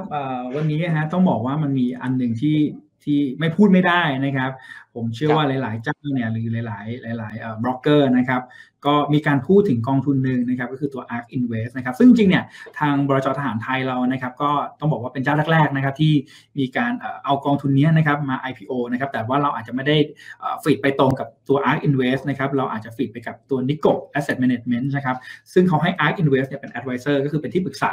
นะครับแล้วก็ใช้ ตัวพอร์ตนะครับของตัว ARK นะครับเป็นโมเดลในการจำลองการลงทุนนะครับเพื่อว่าให้เข้าเกณฑ์ก็คือ cap ตัวหนึ่งไม่เกิน 10%แล้วนะครับแล้วก็ไม่ได้ลงทุนในบิตคอยน์นะครับก็ชื่อว่ากองทุน global innovation นะครับผมเชื่อว่านักลงทุนคงรู้จักดีนะครับก็มาอัปเดตพอร์ตกันนิดนึงนะครับในส่วนของตัว global innovation เนี่ยนะครับ ภาพนี้นะครับผมขออนุญาตเล่าให้ฟังสำหรับท่านใดที่ยังไม่เคยลงทุนกับกองทุนกองทุนนี้นะครับอัปเดตให้ฟังนิดนึงนะครับก็ TMB East Spring Global Innovation เนี่ยนะครับเขาฟีดนะครับไปที่กองทุนแม่นะครับหรือว่า Master Fund เนี่ยชื่อว่า Nico AM Arc นะครับ Disruptive Innovation นะครับก็ในส่วนของตัว Nico เนี่ยนะครับเขาเป็นบริษัทหลักทรัพย์จัดการกองทุนนะครับอันดับ 4 ของญี่ปุ่นนะครับแล้วก็มี AUM นะครับประมาณสัก 250 ล้านดอลลาร์สหรัฐนะครับหรือประมาณ 7 ล้านล้านบาทนะครับในส่วนของตัวนิโกเนี่ยนะครับเขาจะให้ตัวของ ARK เนี่ยเป็นที่ปรึกษานะครับแล้วก็ถ้าเราไปดูครับกระบวนการการลงทุนของ ARK ในการคัดเลือกหุ้นเนี่ยนะครับต้องบอกว่า ARK Invest เนี่ยเขาเขาค่อนข้างจะเด่นนะครับในเรื่องของการลงทุนในหุ้นที่เป็นนวัตกรรมนะครับเขามี CIO แล้วก็ CEO ที่ชื่อว่าแคทเธอรีนวูดนะครับผมเชื่อว่าวันนี้ในเมืองไทยสำหรับนักลงทุนนะฮะคงไม่มีใครไม่รู้จักชื่อนี้นะครับ แต่ทีนี้ผมเชื่อว่าหลาย ๆ คนเนี่ยรู้จัก ARK รู้จักแคทเธอรีนวูดแล้วเนี่ยแต่เขาอาจจะยังไม่ได้เห็นนะครับในเรื่องของตัว philosophy นะครับหรือว่าพวกกระบวนการการลงทุนของของตัว ARK เองนะครับ ARK เนี่ยทำไมเขาถึงโดดเด่นนะครับในเรื่องของตัวการเลือกหุ้นที่เป็นนวัตกรรม ผมเล่าให้ฟังอย่างครับด้วยกระบวนการการลงทุนเนี่ยนะครับเขาค่อนข้างน่าสนใจนะครับ ปกติเนี่ย เวลาเราวิเคราะห์นะครับหรือการเลือกหุ้นเนี่ยเราจะเลือกแบบ top down แล้วก็ bottom up ถูกไหมครับหรือบางที่ก็ผสมกันเลยทั้ง top down และ bottom up นะครับก็คือเลือกจาก macro แล้วลงมานะครับแล้วผสมผสานกับการเลือกจากรายบริษัทแล้วเอาขึ้นไปนะครับตัว ARK เนี่ยเขาก็ใช้เหมือนกันคือ top down แล้วก็ bottom up นะครับควบคู่กันแต่ว่าไอ้ top down ของเขาเนี่ยมีความแตกต่างจากที่อื่นนะครับ ก็อันแรกต้องบอกว่าของเขาเนี่ยเขาจะดูก่อนเลยนะครับว่า ไอเดียหรือว่านวัตกรรมอะไรบ้าง ที่มันสามารถ disrupt นะครับหรือทำลายธุรกิจเดิมๆได้นะครับอันนี้คือประเด็นแรก อันนี้คือ top down ของเขา step แรก step ถัดมาคือ เขาจะไปดูว่าโอกาสเนี่ยมันใหญ่พอไหมนะครับมันน่าสนใจในการเข้าลงทุนไหมนะครับอันนี้เป็น top down phase ที่ 2 ของเขานะครับก็ ในส่วนของตัว bottom up นะครับเขาจะดูเรื่องของความสามารถในการแข่งขันนะครับนวัตกรรมนะครับราคาแล้วก็การติดตามพอร์ต เพราะฉะนั้นจะเห็นได้ว่า top down ของเขาไม่เหมือนที่อื่น top down ของที่อื่นเนี่ยจะดูเรื่องของภาพภาพเศรษฐกิจ ภาพ macro ภาพอัตราดอกเบี้ย ภาพการเมือง พวกนี้ถูกไหมครับ แต่ว่าเขาใช้คนละแบบนะครับเพราะฉะนั้นอันนี้คือภาพ top down แล้วก็ bottom up ของทาง ARK Invest นะครับแล้วมันมีความน่าสนใจอันนึงนะครับก็คือในส่วนของตัวเขาเรียกว่า research ที่เขาทำเนี่ย ต้องบอกว่าเขาใช้ research ที่มีการเป็นแบบเปิดเผยนะครับเขาเรียกว่า Open Research Ecosystem นะครับ ตัวนี้เนี่ยปกติเวลาเราทำ research เราก็จะแชร์ในนักวิเคราะห์ใน fund manager ถูกไหมครับแชร์ไอเดียกัน แต่ของเขาเนี่ยพอเขาได้ไอเดียเสร็จเขาก็จะโพสต์ในโซเชียลมีเดียต่างๆนะครับแล้วเขาก็ get information คือรับข้อมูลมาจากพวก expert พวก professor นะครับพวกศาสตราจารย์แล้วก็ผู้เชี่ยวชาญในด้านนั้นๆเนี่ยนะครับก็มาดูนะครับว่าอะไรที่เขาสามารถ develop หรือพัฒนาได้ต่อ นะครับ อันนี้คือความน่าสนใจ และอีกอันหนึงนะครับ analyst ของเขาเนี่ยนะครับต้องบอกว่าเขาใช้ analyst นะครับที่มีประสบการณ์ในในอุตสาหกรรมนั้นๆนะครับ เช่นพวกคอมพิวเตอร์เอนจิเนียริงนะครับวงการการแพทย์หรืออะไรพวกนี้ครับที่ที่ดูเรื่องของนวัตกรรมนั้น มันจะมองได้คมมันจะมองได้ขาดกว่า นะครับเพราะฉะนั้นอันนี้เป็นภาพที่ทาง ARC เนี่ยเขาคัดเลือก analyst นะครับที่อยู่ในสายการนั้นๆเนี่ยนะครับมาอยู่ในในในบริษัทนะครับซึ่งมันจะเห็นแนวโน้มนะครับการเติบโตของเทรนด์หรือหรือหรือนวัตกรรมนั้นๆนะครับที่ชัดเจนมากกว่าอ่า analyst ที่จบพวก finance หรือพวก econ นะครับประมาณนี้ครับถัดมานะครับก็เป็นภาพที่เอ่อเขาเรียกว่าอัปเดตให้ฟังนิดนึงนะครับว่า ในส่วนของช่วง IPO เนี่ยนะครับภาพมันเปลี่ยนไปยังไงนะครับ ก็ตอนแรกนะครับพวก DNA sequencing พวก AI เนี่ยไม่ได้เยอะขนาดนี้นะครับ ก็ตอนนี้นะครับห้าธีมหลักๆเนี่ยนะครับก็จะเป็นพวก AI นะครับพวก artificial intelligence นะครับที่เป็นพวกระบบปัญญาประดิษฐ์นะครับหรือสมองกลนะครับ พวก blockchain นะครับพวก energy storage นะครับที่เกี่ยวกับแบตเตอรี่นะครับ DNA sequencing นะครับที่เป็นเกี่ยวกับเรื่องของการตัดต่อ เขาเรียกว่ายีนนะครับแล้วก็โรบอติกนะครับเอาหุ่นยนต์มาใช้ในเชิงพาณิชย์มากขึ้น วันนี้จะเห็นได้ว่าเวท AI กับเวท DNA sequencing เนี่ยค่อนข้างเยอะนะครับถ้าไปดูหุ้นท็อป 10 เนี่ยนะครับก็จะเป็นพวก Tesla ทุกคนรู้จักอยู่แล้วนะครับโลกูนะครับก็จะเป็นคล้ายๆกับตัวเขาเรียกว่าตัวรับสัญญาณนะครับที่คล้ายๆ Apple TV นะครับแต่ว่าค่าธรรมเนียมพวกนี้จะถูกกว่าพวก Netflix หรืออะไรพวกนี้ฮะแล้วก็พวก CRISPR นะครับจะเป็นในส่วนของตัว Biotech นะครับแล้วก็ Teladoc นะครับจะเป็นในส่วนของตัวเขาเรียกว่าการเขาเรียกว่าการ consult เกี่ยวกับการรักษาโรคแบบเรียลไทม์นะครับอันนี้ก็จะเป็นภาพหุ้น 10 ตัวแรกนะครับที่เอามาให้ดูกันนะครับอย่างพวก Square เนี่ยทุกคนก็รู้จักอยู่แล้วนะครับเมื่อก่อนทุกคนไม่รู้จักรู้จักแต่ PayPal นะครับ Square ก็จะเป็นแอปพลิเคชันนะครับที่ให้กับทางร้านค้านะครับดาวน์โหลด แล้วก็ใช้ AI เนี่ยมาประมวลผลนะครับว่า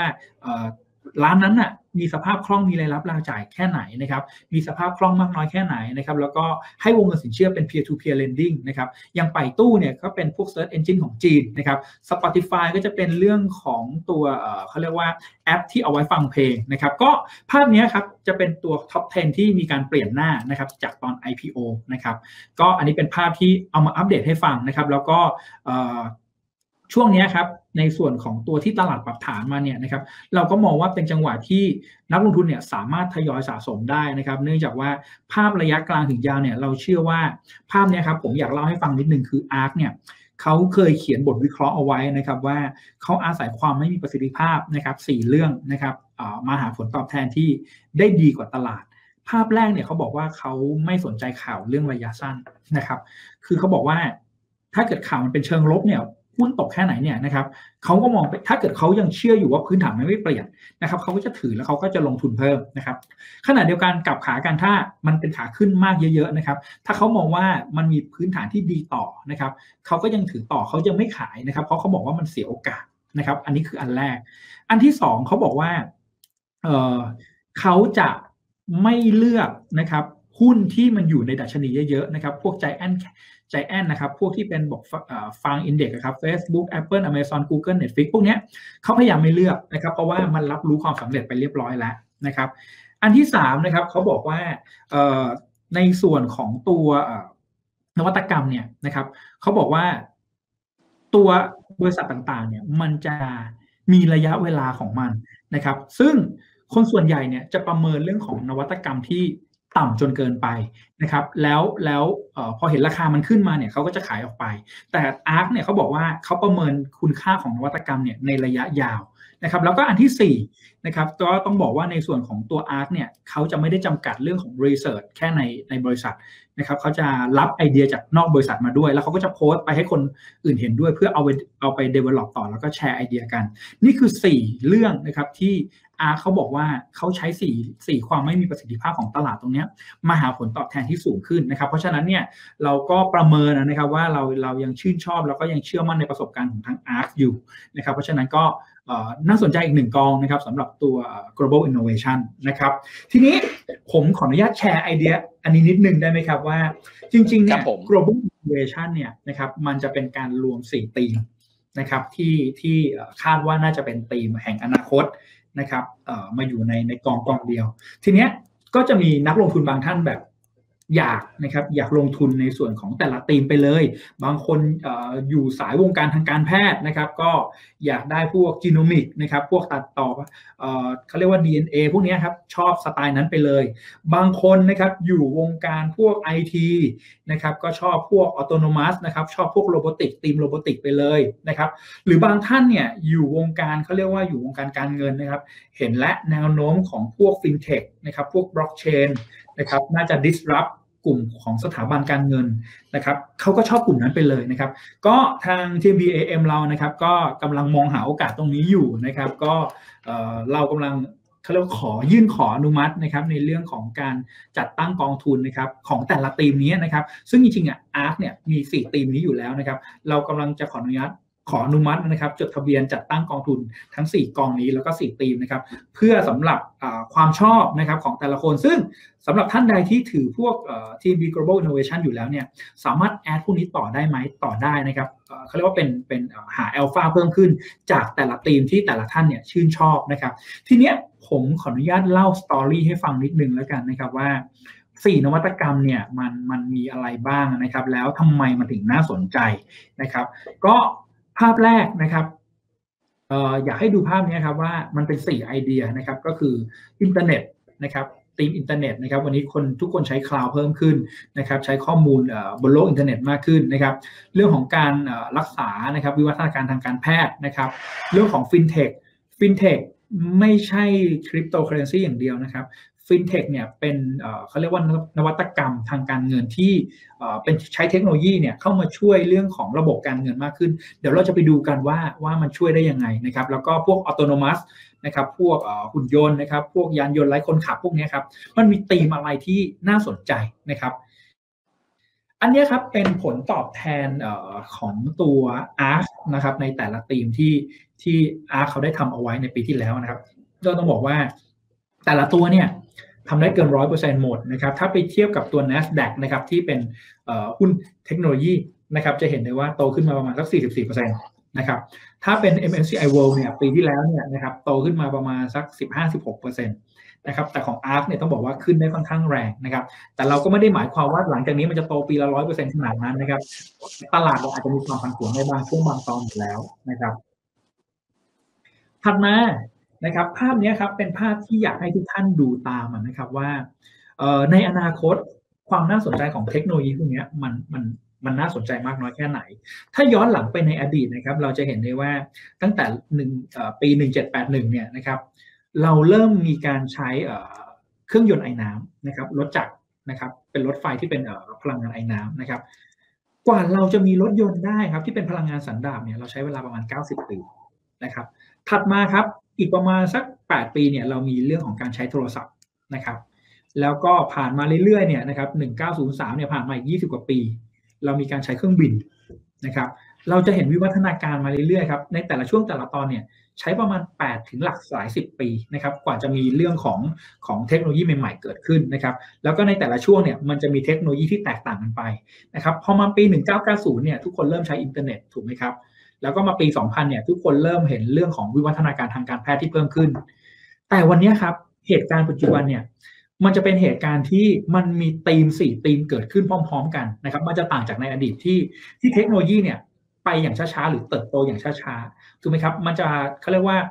โฟกัสในแต่ละเรื่อง แล้วก็พัฒนาในแต่ละเรื่อง แต่ตอนนี้ครับด้วยด้วยเทคโนโลยีที่ดีขึ้นนวัตกรรมที่ดีขึ้นเนี่ยมันสามารถเอาเทคโนโลยีหรือนวัตกรรมเนี่ย ไปจับในหลาย ๆ ธุรกิจได้ เพราะฉะนั้นเนี่ยอนาคตหรือปัจจุบันเนี่ยนะครับมันจะมี 4 ธีมที่เกิดขึ้นได้พร้อมกันก็คือตัวอินเทอร์เน็ตนะครับเรื่องของ DNA sequencing นะครับเรื่องของ automation เรื่องของ energy storage แล้วก็ blockchain นะครับอันนี้คือภาพนะครับของปัจจุบันและคาดว่าน่าจะเกิดขึ้นในอนาคตอันใกล้นะครับถัดมานะครับต้องบอกว่านวัตกรรมเปลี่ยนเปลี่ยนชีวิตเรายังไงผมถึงบอกตั้งแต่ต้นว่า ต่อให้โควิดจบนะครับพฤติกรรมเราก็จะเปลี่ยนไป นะครับ วันนี้ครับจะเห็นได้ว่าในอดีตเนี่ยเวลาถ้าเราจะไปดูหนังเนี่ยนะครับเราก็ต้องไปที่โรงภาพยนตร์ถูกไหมครับวันนี้พอเกิดโควิดเนี่ยนะครับเราหันมาดู Netflix นะครับช่วยอะไรเราได้บ้างพอมีอินเทอร์เน็ตนะครับช่วยในเรื่องของลดค่าใช้จ่าย เวลาไปดูหนังเนี่ยตั๋วใบหนึ่งร้อยห้าสิบถึงสองร้อยบาทถึงสองร้อยบาทนะครับถัดมานะครับการที่เราไม่ต้องไปดูหนังเนี่ยมันช่วยลดนะครับในเรื่องของความแออัดนะครับ แล้วก็ถัดมาครับตีมจีโนมิกเนี่ยนะครับเมื่อก่อนเราจะเห็นเรื่องของการรักษาต้องบอกว่าเป็นการรักษาที่ปลายเหตุ แล้วก็ค่าใช้จ่ายค่อนข้างแพง วันนี้นะครับจะเป็นการป้องกันก่อนที่จะเกิดโรคนั้นๆด้วยซ้ำนะครับ ด้านฟินเทคนะครับในอดีตเราก็จะเห็นเขาเรียกว่าการใช้เงินในการชำระค่าสินค้าและบริการต่างๆ ก็เริ่มมีเป็น cashless นะครับ แล้วก็เป็นเขาเรียก peer to peer lending นะครับ ก็คือสามารถให้กู้กันได้นะครับ ผ่าน mobile app เลยนะครับ ไม่ต้องใช้เงินสดนะครับ รวมถึง automation นะครับก็ต้องบอกว่าเรื่องของรถยนต์ไร้คนขับนะครับพวก EV car นะครับพวกโดรนที่ใช้ส่งสินค้าเนี่ยในเร็วๆนี้นะครับจะเริ่มมาแล้วนะครับ เพราะฉะนั้นภาพนี้ครับคือ4ธีมนะครับที่มันจะเกิดขึ้นในอนาคตนะครับ ภาพนี้ผมอยากให้ทุกท่านดูไวๆนิดนึงแล้วกันนะครับ จริงๆว่าต้องบอกว่าความสำเร็จของนวัตกรรมเนี่ยทุกอย่างมันเกิดขึ้นจาก AI นะครับ เมื่อก่อนเนี่ยเราเราเป็น Data ปกติวันนี้ใช้ AI ก็คือระบบสมองกลอัจฉริยะเนี่ยประมวลผลแล้วนะครับ อันนี้คือภาพนะครับการเติบโตของแต่ละทีมนะครับที่ทาง ARC เนี่ยคาดว่าน่าจะเติบโตได้ จะเห็นได้ว่าแต่ละตัวเนี่ยนะครับแต่ละอุตสาหกรรมเนี่ยอย่างของอินเทอร์เน็ตเนี่ยคาดว่าน่าจะเติบโตได้นะครับเฉลี่ยต่อปีเนี่ยนะครับปีละ35%นะครับของ genomic นะครับพวกตัดต่อพันธุกรรมครับน่าจะโตได้เฉลี่ยปีละ 43%นะครับ แล้วก็ ตัวฟินเทคนะครับโตค่อนข้างแรงนะครับสำหรับการประเมินของ ARK เองเนี่ยนะครับน่าจะโตได้ประมาณสัก 90%นะครับแล้วก็ตัว automation นะครับน่าจะโตได้ประมาณสัก 82%นะครับทีนี้ทำไม ARC ถึงประเมินแบบนั้นนะครับผมอยากให้ทุกท่านดูภาพนี้กันต่อนะครับน่าสนใจมากนะครับเขาทำข้อมูลตัวนี้มาให้ดูนะครับ เอามาจากตัว Twitter นะครับ ก็ เราจะเห็นได้นะครับว่าในแต่ละเทคโนโลยีเนี่ยไล่ตั้งแต่การใช้เครื่องบินนะครับ การใช้รถยนต์การใช้โทรศัพท์มาเรื่อยๆเนี่ยกว่าการที่จะมีผู้ใช้ในแต่ละเทรนด์หรือในแต่ละประเภทเนี่ยนะครับจนถึง 50 ล้านคนได้เนี่ยนะครับ ตั้งแต่ช่วงเริ่มแรกนะครับ แล้วเมื่อไหร่ที่มีการใช้ถึง 50 ล้านคนเนี่ยนะครับ จะใช้เวลานานมากอย่างเครื่องบินเนี่ยกว่าจะคนขึ้นเครื่องบินได้ถึง 50 ล้านคนเนี่ยประมาณ 68 ปี ทีวีกว่าจะมีคนดูทีวี หรือใช้ทีวีเนี่ยห้าสิบล้านคนก็ยี่สิบสองปีนะครับ เห็นไหมครับว่าระยะเวลามันลดลงเรื่อยๆ อย่าง Facebook เนี่ย กว่าคนจะใช้ห้าสิบล้านคนเนี่ยเหลือแค่สามปี มันมีอันนึงครับคือตัวโปเกมอนโกเนี่ยนะครับ ก็ใช้ประมาณสักสิบเก้าวันนะครับ กับการมีผู้ใช้ห้าสิบล้านคน นี่คือระยะเวลาที่ ที่มันใช้ลดลงนะครับจากการมีเทคโนโลยีที่ดีขึ้นนะครับทีเนี้ยผมแชร์ไอเดียตรงนี้ให้ฟังนิดนึงแล้วกันนะครับสั้นๆสักสี่ธีมเนี่ยพอดีไปเจอ big idea นะครับของทาง ARK ที่เขาเขียนไว้นะครับ big idea นะครับปี 2021 นะครับก็เอามาให้ดูนะครับก็ภาพแรกนะครับก็จะเห็นนะครับในส่วนของตัวธีมอินเทอร์เน็ตธีมอินเทอร์เน็ตน่าสนใจยังไงนะครับก็ต้องบอกว่าวันนี้นะครับทุกคนคงไม่ได้พูดถึงไม่มคงไม่มีใครไม่พูดถึง 5G นะครับ แล้วในอนาคตอาจจะเป็น 6G ด้วยซ้ำนะครับ ต้องบอกว่าการมาของ 5G เนี่ยนะครับทำให้ทั่วโลกเนี่ยนะครับเชื่อมต่อเข้าด้วยกันนะครับ แล้วก็อุปกรณ์ทุกอย่างมันกลายเป็น Internet of Things นะครับมันมีอันหนึ่งที่น่าสนใจนะครับก็คือการการเทคโนโลยีของตัว AR แล้วก็ VR นะครับ AR เนี่ยย่อมาจาก augmented นะครับ reality นะครับ ส่วน VR เนี่ยนะครับก็คือ virtual reality นะครับยกตัวอย่างให้ฟังง่ายๆนะครับในส่วนของตัว augmented reality เนี่ยนะครับผมเชื่อว่าผู้ลงทุนนะครับทุกท่านคงจะเคยเล่นเกมโปเกมอนโกไอตัว augmented เนี่ยนะครับมันจะจำลองนะครับมันจะใช้สถานที่ที่เรามีอยู่เนี่ยครับแล้วจำลองนะครับ สิ่งของเนี่ยให้เข้ากับสถานที่นั้นๆนะครับ อันนี้คือภาพของ AR นะครับ ส่วนของ VR เนี่ยนะครับก็จะเป็นภาพของตัวเขาเรียกว่าสร้างแบบจำลองเสมือนจริง ถ้าเกิดเราเคยไปดูหนังที่เป็นสามมิติเนี่ยนะครับมันจะเป็นภาพเป็นแว่นที่ที่จำลองสถานที่ขึ้นมานะครับ แล้วก็จะเหมือนว่าเราเนี่ยไปอยู่ในนั้นได้เลยนะครับ ถัดมานะครับก็จะเป็นพวกของสตรีมมิ่งนะครับสตรีมมิ่งเนี่ยจะเป็นธีมที่เมื่อก่อนเวลาเราดูวิคลิปวิดีโอหรืออะไรพวกนี้เราต้องดาวน์โหลดก่อนถูกไหมครับ แต่วันนี้ เราสามารถดูแบบออนไลน์ได้เลย โดยการเขาเรียกว่าเทคโนโลยีสตรีมมิ่งนะครับ Facebook Live YouTube Live นะครับ อันนี้เป็นของธีมอินเทอร์เน็ตนะครับธีมที่2นะครับจะเป็นธีมของการตัดต่อพันธุกรรมนะครับ เมื่อก่อนเนี่ยเราเราต้องบอกว่าเขาเรียกว่าเรื่องของวิวัฒนาการทางการแพทย์เนี่ยเรามีการรักษาต้องบอกว่าเป็นการรักษาที่ปลายเหตุอย่างที่ผมเล่าไปนะครับ แล้วก็ค่ารักษาเนี่ยแพงมากนะครับ วันนี้นะครับ เขาเริ่มมีวิธีการที่ดีขึ้นก็คือค่ารักษาเนี่ยยังเป็นการรักษาที่ปลายเหตุอยู่นะครับ แต่ค่ารักษาถูกลง แต่พอเป็นเรื่องของ DNA sequencing เนี่ยนะครับที่การเขามีการนำเทคโนโลยี long read sequencing มาใช้เนี่ยนะครับก็จะทำให้ในเรื่องของตัวค่ารักษาเนี่ยถูกลง แล้วก็เป็นการลดนะครับการเกิดโรคนะครับรวมถึงเทคโนโลยีของตัวการสกรีนเรื่องของตัวมะเร็งพวกนี้นะครับเขามีการนำเทคโนโลยีมาใช้นะครับทำให้ลดนะครับการสูญเสียนะครับของของชีวิตของคนในสหรัฐไปได้ อันนี้เป็นภาพของตัว genomic นะครับที่เป็นเรื่องของตัวเทคโนโลยีทางการแพทย์นะครับถัดมา นะครับเป็นธีมฟินเทคนะครับฟินเทคทุกคนชอบคิดว่าเป็นเรื่องของคริปโตเคอเรนซีอย่างเดียวนะครับแต่ฟินเทคจริง ๆ แล้วไม่ใช่นะครับ ต้องบอกว่าภาพของ digital wallet เนี่ยนะครับก็คือการตัดตัวกลางออกเนี่ย ต้องบอกว่าภาพนี้จะมา disrupt นะครับกลุ่มสถาบันการเงินหรือกลุ่มธนาคารนะครับแล้วก็การโอนเงินนะครับการทำธุรกรรมทางการเงินเนี่ยมันจะเป็นการตัดตัวการทางการเงินออกนะครับแล้วก็ต้นทุนในการทำธุรกรรมเนี่ยจะถูกลงนะครับการโอนเงินก็จะไวขึ้นนะครับแล้วก็การกู้ยืมกันเนี่ยนะครับสามารถกู้ยืมกันได้โดยตรงนะครับ ตัดปัญหาตัวกลางออกไปนะครับ เพราะฉะนั้นอันเนี้ยนะครับก็จะเป็นเรื่องของทีมฟินเทคนะครับแล้วก็ทีมสุดท้ายนะครับที่อยากเล่าให้ฟังนะครับก็จะเป็นเรื่องของออโตโนมัสนะครับพวกทีมรถ EV car นะครับรถที่ไร้คนขับนะครับรวมถึงเรื่องของเขาเรียกว่าการใช้โดรนนะครับมาส่งสินค้าด้วยนะครับภาพนี้ครับสิ่งที่เกิดขึ้นคืออะไรจะบอกว่า วันนี้คงไม่มีใครพูดถึงรถยนต์ไฟฟ้าแล้วนะครับแต่วันนี้คนพูดไปไกลกว่านั้นคือ การนำรถยนต์ที่ไร้คนขับมา เราจะสามารถใช้เขาเรียกว่าศักยภาพของรถยนต์ที่เราซื้อมาได้แบบเต็มตัวเพราะอะไรครับ เวลาเราซื้อมาครับ เราจะขับไปแค่ที่ทำงานแล้วก็กลับบ้าน แต่วันนี้นะครับช่วงที่เราไม่ได้ใช้เนี่ยไอ้รถยนต์ไร้คนขับเนี่ยนะครับมันสามารถเอาไปก่อให้เกิดประโยชน์ได้นะครับ อาจจะอาจจะใช้ไปเชิงเขาเรียกว่าเชิงพาณิชย์นะครับ หรือพวกเขาเรียกว่าสร้างรายได้นะครับให้กับตัวผู้ผลิตนะครับ รวมถึงตัวเจ้าของรถเองด้วยนะครับ อันนี้ในบิ๊กไอเดียของตัวอาร์ เองเนี่ยนะครับเขาก็ได้มีการพูดเอาไว้นะครับ เพราะฉะนั้นนะครับอันนี้จะเป็น 4 ธีมนะครับที่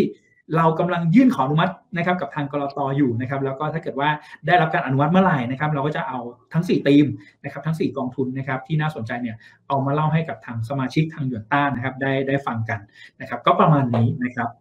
ครับผมครับผมพอดีเวลาใกล้จะหมดแล้ว แต่ทีนี้มีประประเด็นเรื่องของกองอางนิดเดียวครับพี่หมู คือพอดีประมาณวันสองวันที่ผ่านมาเนี่ยมีบทความหนึ่งของดรนิเวศนะครับดรนิเวศที่เป็นนักลงทุน VI ชื่อดังนะครับ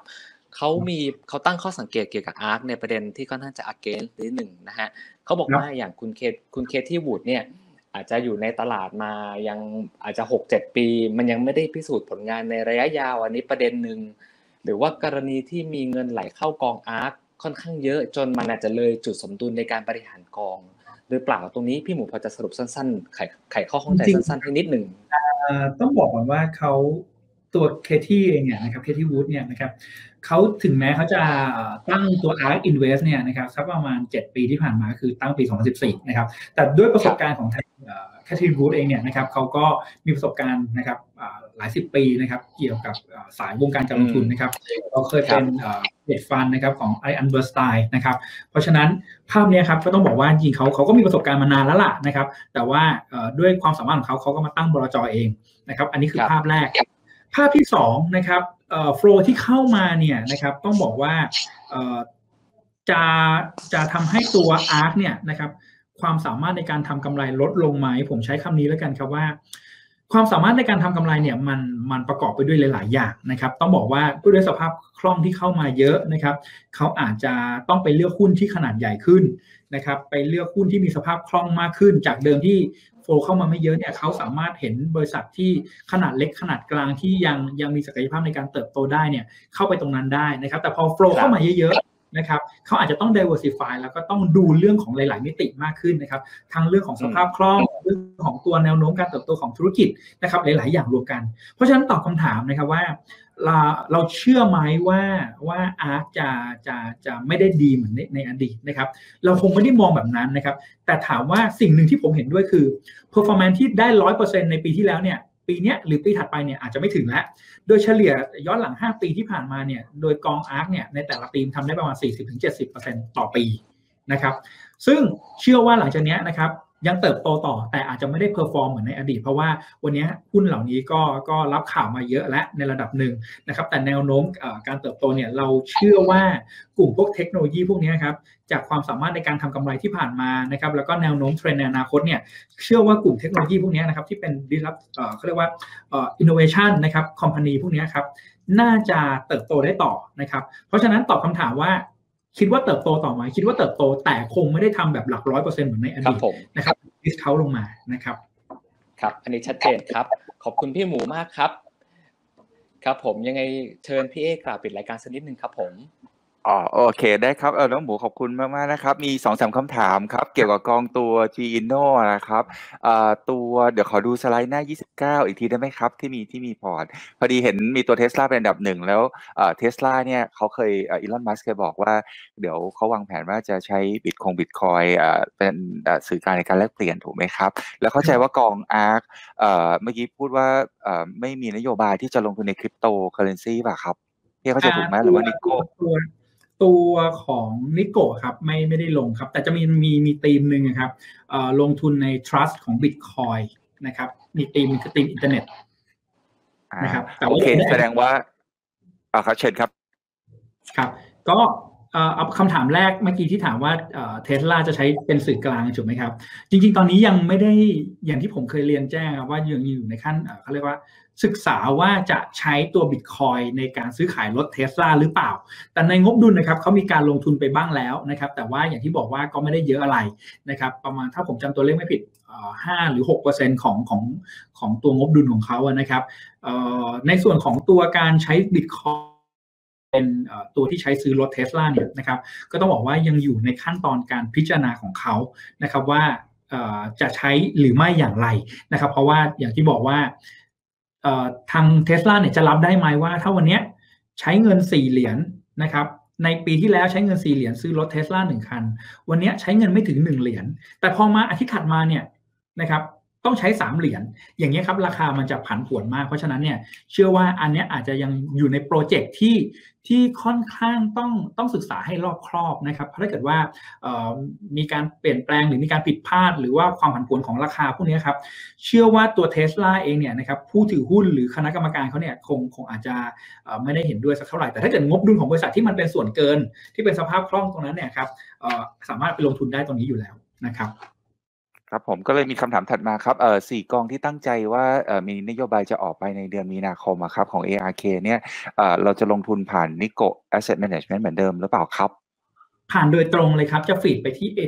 ETF โดยตรงครับ แต่ว่าอาจจะมีหนึ่งกองนะครับที่ต้องทำเป็นฟันออฟฟันเดี๋ยวถ้าเกิดว่าได้รับการอนุมัตินะครับจากทางกรตเรียบร้อยแล้วนะครับเดี๋ยวเราจะมาแจ้งว่าทั้ง 4 กองนี้มีอะไรบ้างนะครับแต่ว่าอยู่ใน 4 ธีมนี้แน่นอนนะครับก็คือ FinTech อินเทอร์เน็ตอัตโนมัตินะครับ แล้วก็ DNA sequencing นะครับครับแล้วสี่ธีมนี้มีอะไรที่มันจะเกี่ยวข้องกับคริปโตเคอเรนซีไหมครับผมมีครับน่าที่ผมเห็นเร็วๆ ตอนนี้นะครับ จะมีพวกฟินเทคนะครับแล้วก็จะมีตัวของอินเทอร์เน็ตนะครับ ที่มีลง trust นะครับของตัว Bitcoin นะครับ โอเคครับคำถามสุดท้ายเอ่อสำหรับผมนะครับเอ่อไอกองทุน G Inno อะครับผม ตอนนี้นโยบายเอ่อป้องกันความเสี่ยงจากการแลกเปลี่ยนเป็นไงบ้างครับผมอ่าตอนนี้ยังเป็นตามดุลพินิษอยู่นะครับ แต่ว่าณตอนนี้นะครับเราก็จะเฮดจิ้งอยู่ประมาณสักเก้าสิบเปอร์เซ็นต์บวกลบนะครับ ประมาณนี้ครับ เพราะฉะนั้นเนี่ยก็ลดในเรื่องของความผันผวนเรื่องของตาแลกเปลี่ยนได้ในระดับหนึ่งนะครับ ได้ครับ ก็ครบถ้วนครับ วันนี้ขอบพระคุณน้องหมูบดินมากนะครับ แล้วก็สำหรับชื่อกองทุนนะครับ ตัว TMB-ES-GINNO เนี่ยถ้าผู้ลงทุนสนใจนะครับ สามารถซื้อขายผ่านหยวนต้าได้นะครับ ตอนนี้มีแอปพลิเคชันตัวใหม่ของหยวนต้านะครับ ชื่อยนต้า Navi NAVI นะ ย่อมาจากหยวนต้า Navigator นะครับ ก็วัตถุประสงค์คือเพื่อค้นหาชื่อกองทุนรวมนะครับ ลงทุนครบจบในแอปเดียวครับ จะซื้อขายหุ้นซื้อขายกองทุนนะครับ ค้นหาข้อมูลกองทุน อยากค้นหาข้อมูลของทีมบี AME Spring Gino นะครับผมก็สามารถดู fund fact sheet ได้จากแอปพลิเคชันหยวนต้า Navi นี้นะครับ ก็ช่วยคัดกรองนะครับ แล้วก็สามารถส่งคำสั่งซื้อขายผ่านแอปพลิเคชันนี้ได้เช่นเดียวกัน แต่ว่าถ้าอ่านแล้วยังงงๆอยู่นะครับ ก็สามารถติดต่อผู้แนะนำการลงทุนของทางหยวนต้าได้นะครับ ซึ่งมี 400 กว่าคนทั่วประเทศนะครับ ก็สำหรับวันนี้นะครับทางทีมงานบลหยวนต้านะครับ ขอขอบพระคุณนะครับน้องหมูบดินพุทธอินนะครับ จากบลจทหารไทยนะครับ ก็ทีม BAM East Spring นะครับก็เอ่อ expert in Asia invested in your future นะครับ และสำหรับยวนต้าก็ V create fortune นะครับสำหรับวันนี้ทีมงานทุกท่านขอลาผู้ชมทุกท่านไปก่อนนะครับ แล้วพบกันใหม่ในเดือนถัดไปนะครับสำหรับวันนี้สวัสดีครับ สวัสดีครับ สวัสดีครับ